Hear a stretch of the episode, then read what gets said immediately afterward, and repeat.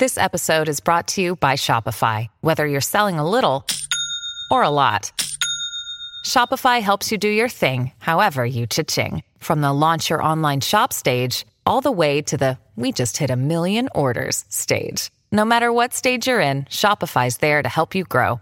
Sign up for a $1 per month trial period at shopify.com slash special offer, all lowercase. That's shopify.com slash special offer.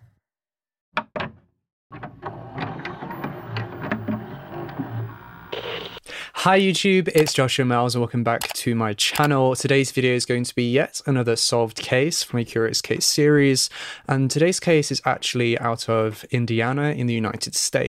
This is the story of the one. As a maintenance engineer, he hears things differently. To the untrained ear, everything on his shop floor might sound fine, but he can hear gears grinding or a belt slipping. So he steps in to fix the problem at hand before it gets out of hand. And he knows Grainger's got the right product he needs to get the job done, which is music to his ears. Call, clickgrainger.com, or just stop by. Grainger, for the ones who get it done. Hey, it's Kaley Cuoco for Priceline. Ready to go to your happy place for a happy price? Well, why didn't you say so? Just download the Priceline app right now and save up to 60% on hotels. So, whether it's Cousin Kevin's Kazoo concert in Kansas City, go Kevin, or Becky's Bachelorette Bash in Bermuda, you never have to miss a trip ever again. So, download the Priceline app today. Your savings are waiting.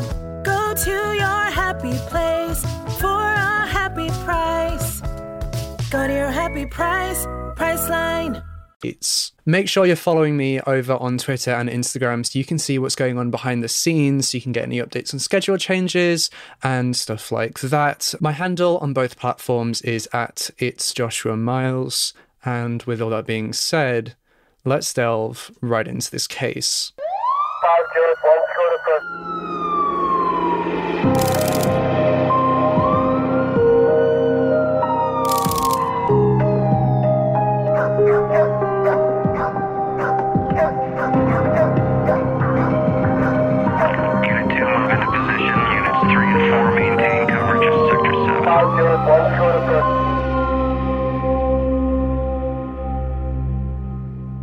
Tuesday, the 25th of January 2005, a day that would start out just as normally as every other day that came before it for the residents of Crothersville, Indiana. But as the sun began to set, the lives of the almost 1,600 townsfolk would become a living nightmare. Katlyn Maria Collman was born on the 13th of August 1994 in Seymour, Jackson County, Indiana, which was about 30 minutes away from Crothersville. Katlyn, known as Katie to her friends and family, was born to her parents Jonathan and Angela, and she had one older sister. The family resided in Crothersville, and I believe the nearest good hospital was the hospital in uh, Seymour, which is why uh, Angela had her children there. Every member of the family was active in their local church, the First Baptist Church of Crothersville, with Katie being involved in their Awana program.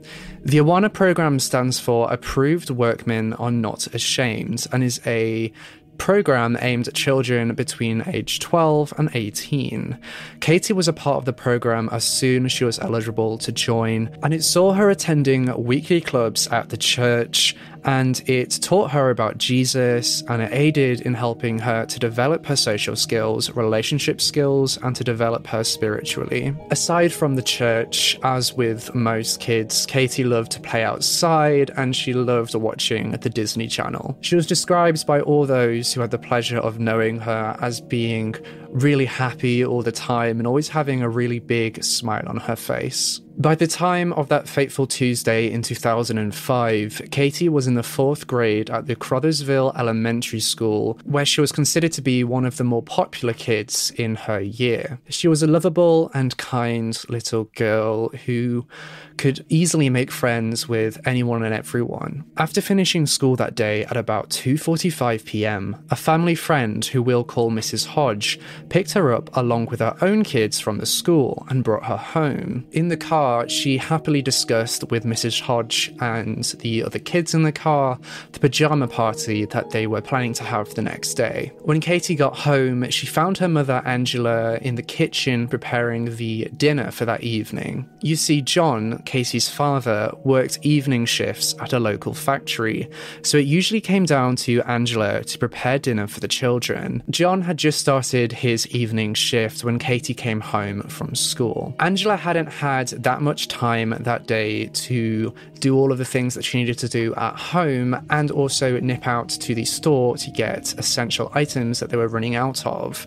So at about three o'clock, Angela asked Katie to nip out to the local Dollar General and grab some toilet roll as they needed some. This wasn't an unusual request for Katie. She had gone to the Dollar General on numerous different occasions and was very confident in the route that she would have to take. The dollar store itself was only a block and a half from the family home, only a five minute or so walk. To get there, Katie would have had to go past a block of flats where one of her friends lived before crossing the train tracks to get to the Dollar General. And after she had bundled up in warm clothes and started out on her short trip to the Dollar General on that cold January day, with $1.10 in her coat pocket, safely tucked away so that she could buy the toilet roll, she stopped by the apartments of the friends that lived along the route. After popping by, she said hi, stayed there for a little while before leaving, crossing the train tracks and going to the Dollar General, where she purchased the toilet roll. Now, interestingly, at this Dollar General, the uh, sales assistant noted that she didn't have the correct change with her, so the sales assistant just made up the difference from her own money so that she could buy the toilet roll and sent her off on her merry way. Katie also went over to the bank, which was nearby, to get a lollipop or a sucker, I think they call it there. Um, and she got that as she did usually before going back across the train tracks. On the way back from the store, Katie had come across the remains of a dog that had been killed by a passing train on the train tracks. So she decided to go to the apartment block by the tracks, the same apartment block where her school friend lived, and tell them that she had found the dead dog. After doing so, she left the apartments and began to make the journey home. The the just one minute or so journey back from the block of apartments to her home. But Katie would never arrive at home. Initially, Angela wasn't all too concerned with the fact that Katie hadn't come home immediately, as she knew that Katie oftentimes went round to her friends and stopped by to say hi, to chat to them, um, who lived along the route. So she wasn't she wasn't too worried about the fact that she was late in coming home. Though, as the minutes and hours began to tick by, Angela began to grow more and more worried. Angela left the family home and went to go find Katie and bring her home as her dinner was almost ready. However, when she spoke to some of the neighborhood kids, they said that they hadn't seen her. Shortly after, at about 4:30 p.m., an hour and a half after Katie had left for the Dollar General, Angela phones their family friend, Mrs. Hodge, thinking that she might have taken Katie and some of the kids to the local Walmart, as she had done so before, though Mrs. Hodge didn't pick up the phone. Angela actually took this as a sign that Mrs. Hodge had taken Katie and some of the kids to the local Walmart um, because she didn't pick up the phone, so she must have been, you know, away from the house. And so she decided to wait for a little bit for them to come home again. As she waited, Angela's concern began to grow more and more. So she set off on foot. She didn't have a driver's license to go and find Katie and bring her home. It wasn't long before friends and neighbors began to join in the search for Katie. It wouldn't be until 7:30 p.m., four and a half hours after Katie had left the Dollar General, that Angela would get a hold of Mrs. Hodge. After a brief phone call with Mrs. Hodge, Angela's concern quickly transformed into frantic panic Mrs. Hodge hadn't been with Katie or seen her after she dropped her off after school. She immediately called her husband John, who was still at work, who in turn phoned for the police at 8:20 p.m. By the time the police arrived to help look for Katie, there were already over a hundred people searching. People were using their all-terrain vehicles to search the local and nearby fields. Others were searching by going up and down all the streets in the town in their cars, calling her name, while others were searching on foot. Police officers across Indiana came to aid in the search alongside firefighters and search and rescue teams. They searched the entire night and into the following morning but to no avail. The FBI then joined the search in the afternoon of Wednesday, the 26th of January 2005. They meticulously searched through the evidence to ensure that nothing critical had been missed, though by this point, no Amber Alert as of yet had been issued. And this was due to the fact that there had been no direct evidence discovered to indicate that Katie had been abducted. The A Child is Missing alert program was notified about Katie's disappearance, who in turn used their automated systems to phone about 1,400 homes in the area to ask for help or any potential information. The A Child is Missing alert program was formed in 1997 and is a charity organization that assists law enforcement throughout the United States of America in the early stages of the search for missing children. The system is able to place a thousand calls to people in the immediate surrounding area of the missing child in just 60 seconds. It's an outstanding charity, which I really do encourage you go and read up on. Um, they rely solely on private donations as they don't have government funding anymore, so be sure to go give them your support if you are able. It wasn't until two days after Katie's disappearance that an Amber Alert was eventually issued. A tip had come in to the police hotline from a witness that has seen a white man in a white Ford F-150 pickup truck between 4:20 p.m. and 4:30 p.m. the afternoon of Katie's disappearance.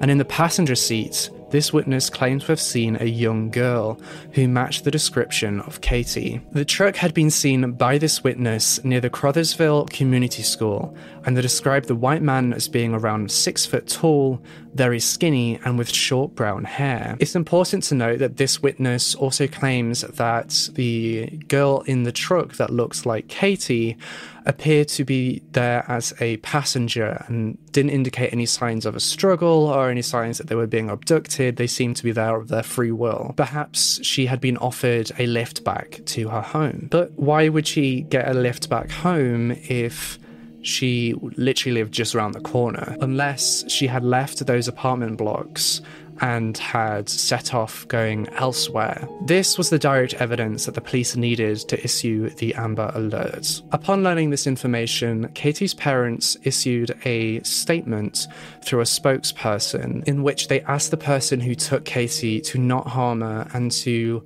drop her off at a truck stop or some other public area. The Red Cross had also joined in the search efforts by this point and had been preparing and providing meals for the volunteers while they searched. Helicopters with thermal imaging cameras were also deployed to try and determine whether perhaps she had gone into the local surrounding forests or fields, gotten injured, or maybe gotten lost, but they were unable to find anything. A police sketch of the suspect was published by the police department in the hopes that it would jog someone's memory or that it was someone that somebody in the community knew. As you can see, the man has a thin and somewhat long face. Police sketches always give me the goosebumps for some reason. There's always something really creepy about them, and this one is definitely one of the more creepy sketches. Along with this sketch, the police released more details about the unidentified man.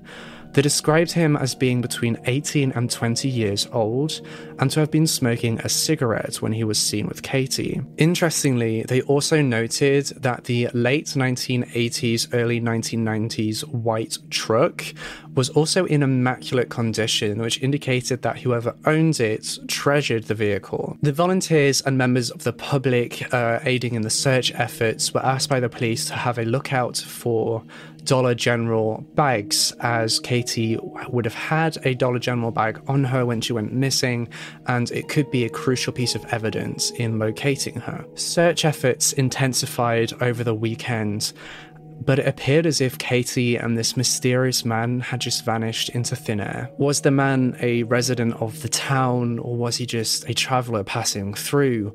Was Katie even still in Indiana at this point? At 4 pm on Sunday, the 30th of January 2005, the police held a press conference at the local fire station. During this press conference, it was revealed that an Indiana state trooper had discovered a body a few miles north of Seymour, the town where Katie was born. They also revealed that the body had been positively identified to be that of the missing 10 year old girl Katie Collman. The state trooper had been out on a routine patrol looking for the unknown man and his white truck and had decided to check some areas that weren't typically accessed by the general public. It was then when the state trooper discovered Katie's remains in a spillway creek leading from Cypress Lake. The police declined to reveal any more details at that time, though they did say that the missing persons investigation was now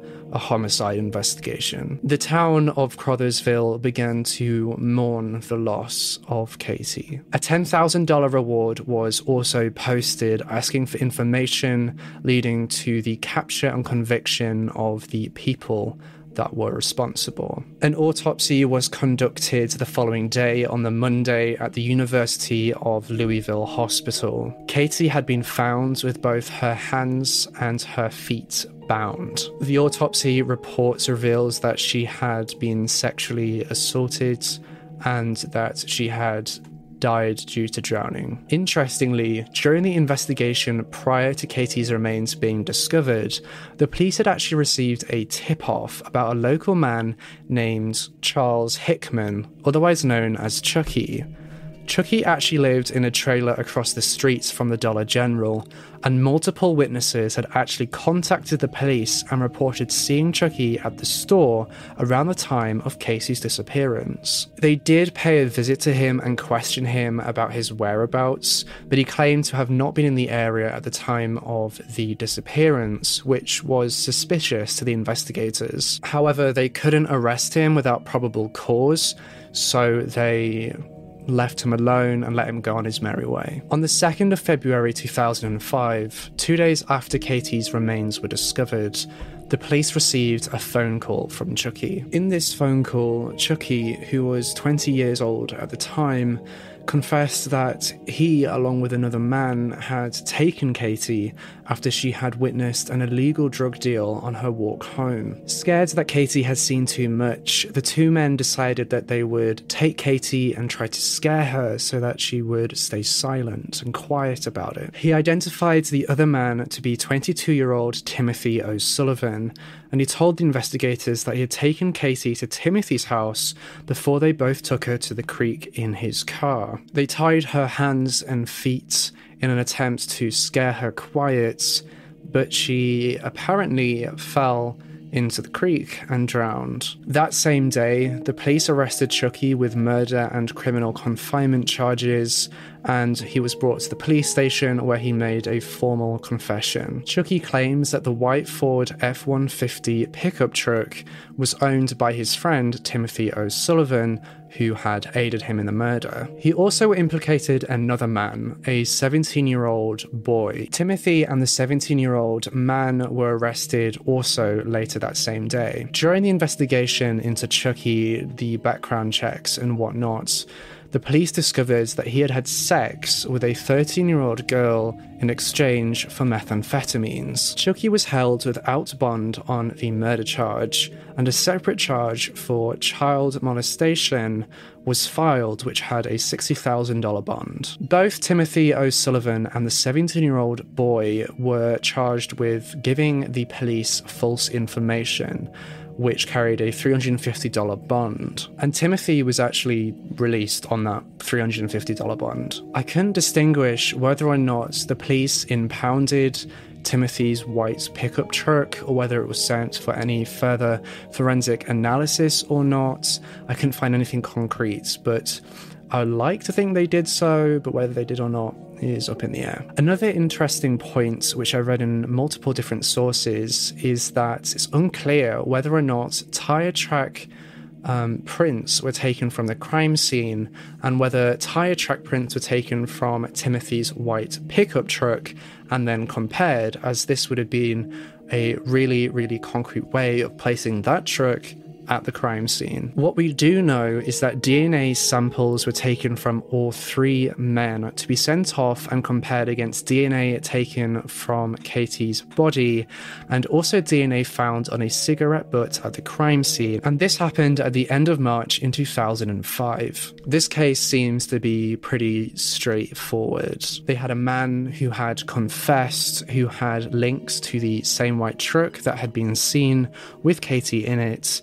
He had a motive, he'd presented the motive, and he had a previous conviction of sexually assaulting a young girl. He was also seen by multiple witnesses at the Dollar General on the afternoon of Katie's disappearance, and he lived close by. The results of the DNA tests came back a week later on Wednesday, the 6th of April 2005 and these results turned the entire investigation on its head. The DNA was compared against the state DNA database and it hit a match. Chucky's DNA didn't match any of the DNA swabs or samples taken from the crime scene. Neither did Timothy O'Sullivan's nor did the 17 year old boy. The match was for a different local man, 38 year old Anthony Stockelman. He was immediately arrested by the authorities on sexual molestation charges. Anthony Stockelman had no previous criminal history besides one or two misdemeanors, but he hadn't been unknown to the investigators during their investigation. The same evening that the Amber Alert was issued, detectives had paid a visit to Anthony's home to question him about his whereabouts on the day Katie went missing. You see, they had run a DMV search for white Ford F 150 trucks in the area, and Anthony's name had lit up as he owned one. When questioned by the police, Anthony told them that he had been in the area on the afternoon that she went missing. It's important to note that there were no eyewitnesses, so it's just his own uh, confession that he had been there. The police then asked Anthony for permission to search his white pickup truck without a warrant, and he agreed to that. He had even gone to the local police station that evening and voluntarily uh, submitted a polygraph test, which he passed. After that, the police didn't have any more questions for him and they let him go free. That was until the start of April 2005, before the DNA test results came back.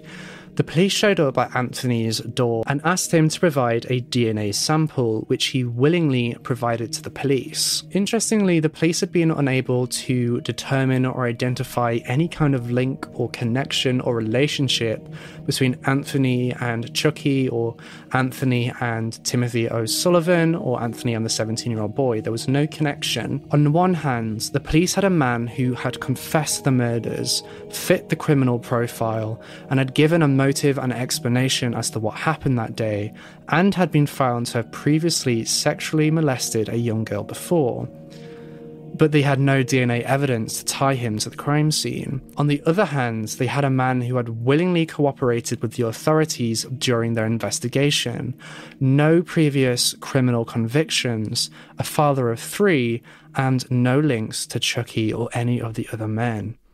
But they had DNA evidence that placed him at the crime scene and he owned a vehicle identical to the one described by an eyewitness. The investigators began to believe that Chucky had given a false confession. His own mother had told the investigators that she believed that Chucky had given this confession a false confession out of fear. Chucky had claimed to have seen the man who was responsible for the murder see it happen and had claimed to have been there, but he claims that he didn't kill Katie himself. It's important to note, as you've probably noticed, that Chucky's story changes from the first time he tells it to now, because in the first time he says that she fell into the creek and drowned, but now he's saying that somebody else purposefully drowned her. His mother told the police that Chucky was afraid of a man who had blown up his house in fire the year prior in December of 2004. As a result of this new DNA evidence, Chucky's confession was discharged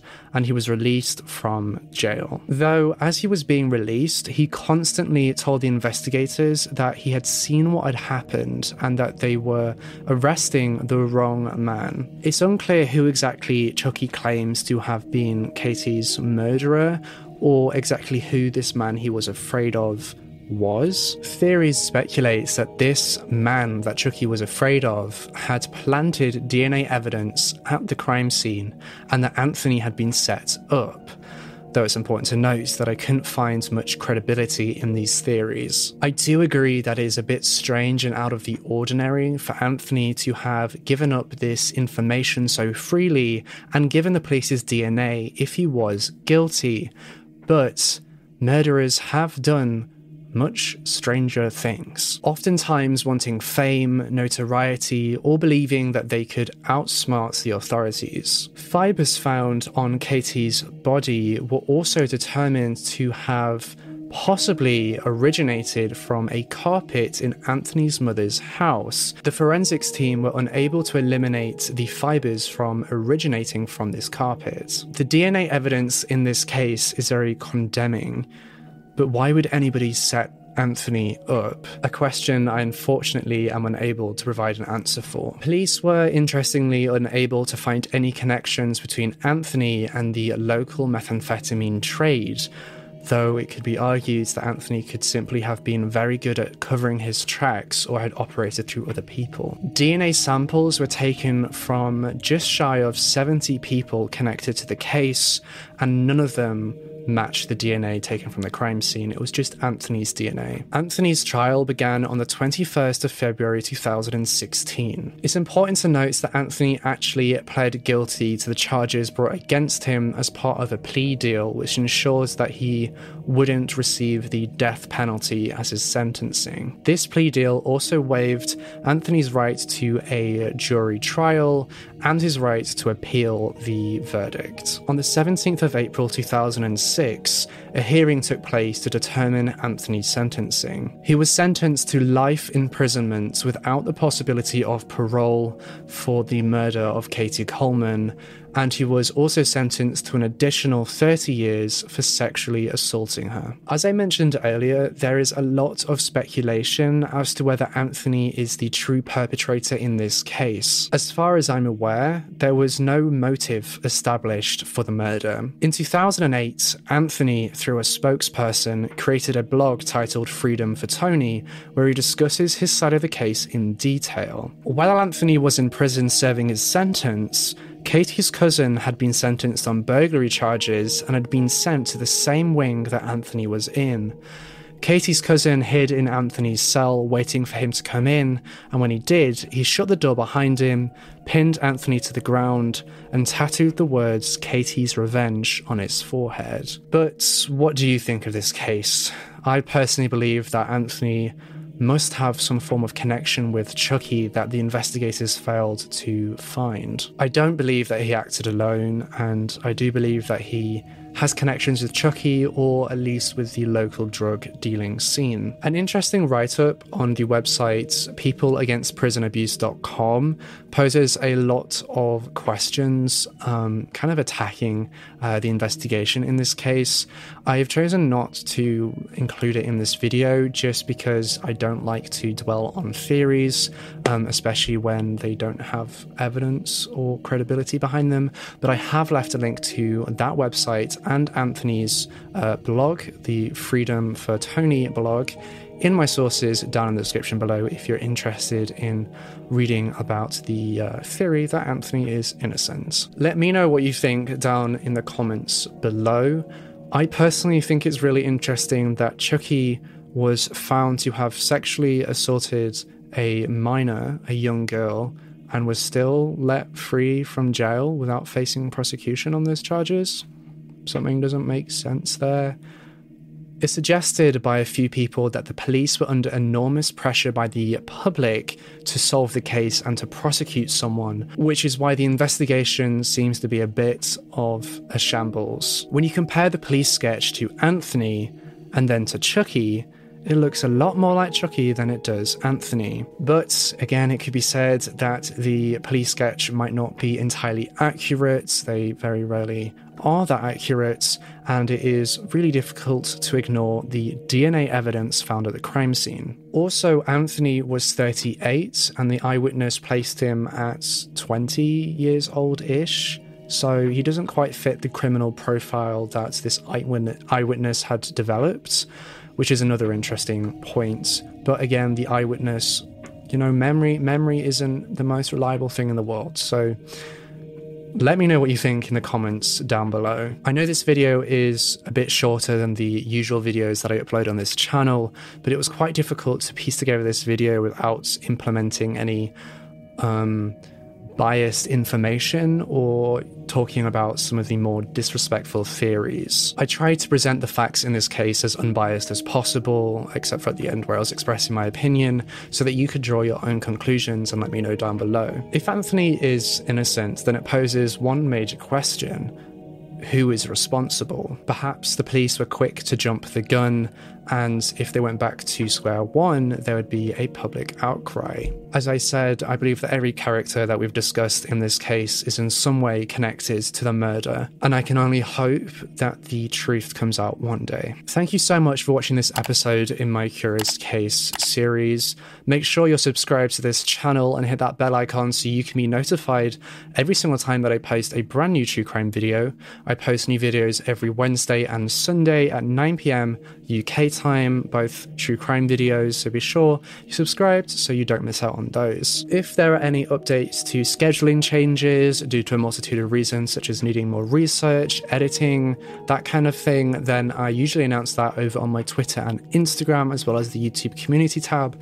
So make sure you're following me over on Twitter and Instagram so you don't miss out on that. I'm really, really interested in knowing your thoughts on this case. I just have to quickly say that I'm not defending um, anyone in this case. I'm that's not, that's not what I'm doing in this video. I'm not defending anyone. I'm not um, saying anyone is guilty. I'm just giving my uh, informed opinion on what I believe, and that is that I believe that every character that was discussed in this video is in some way responsible for the murder, in some way connected. And with all that being said, I'll see you in the next case.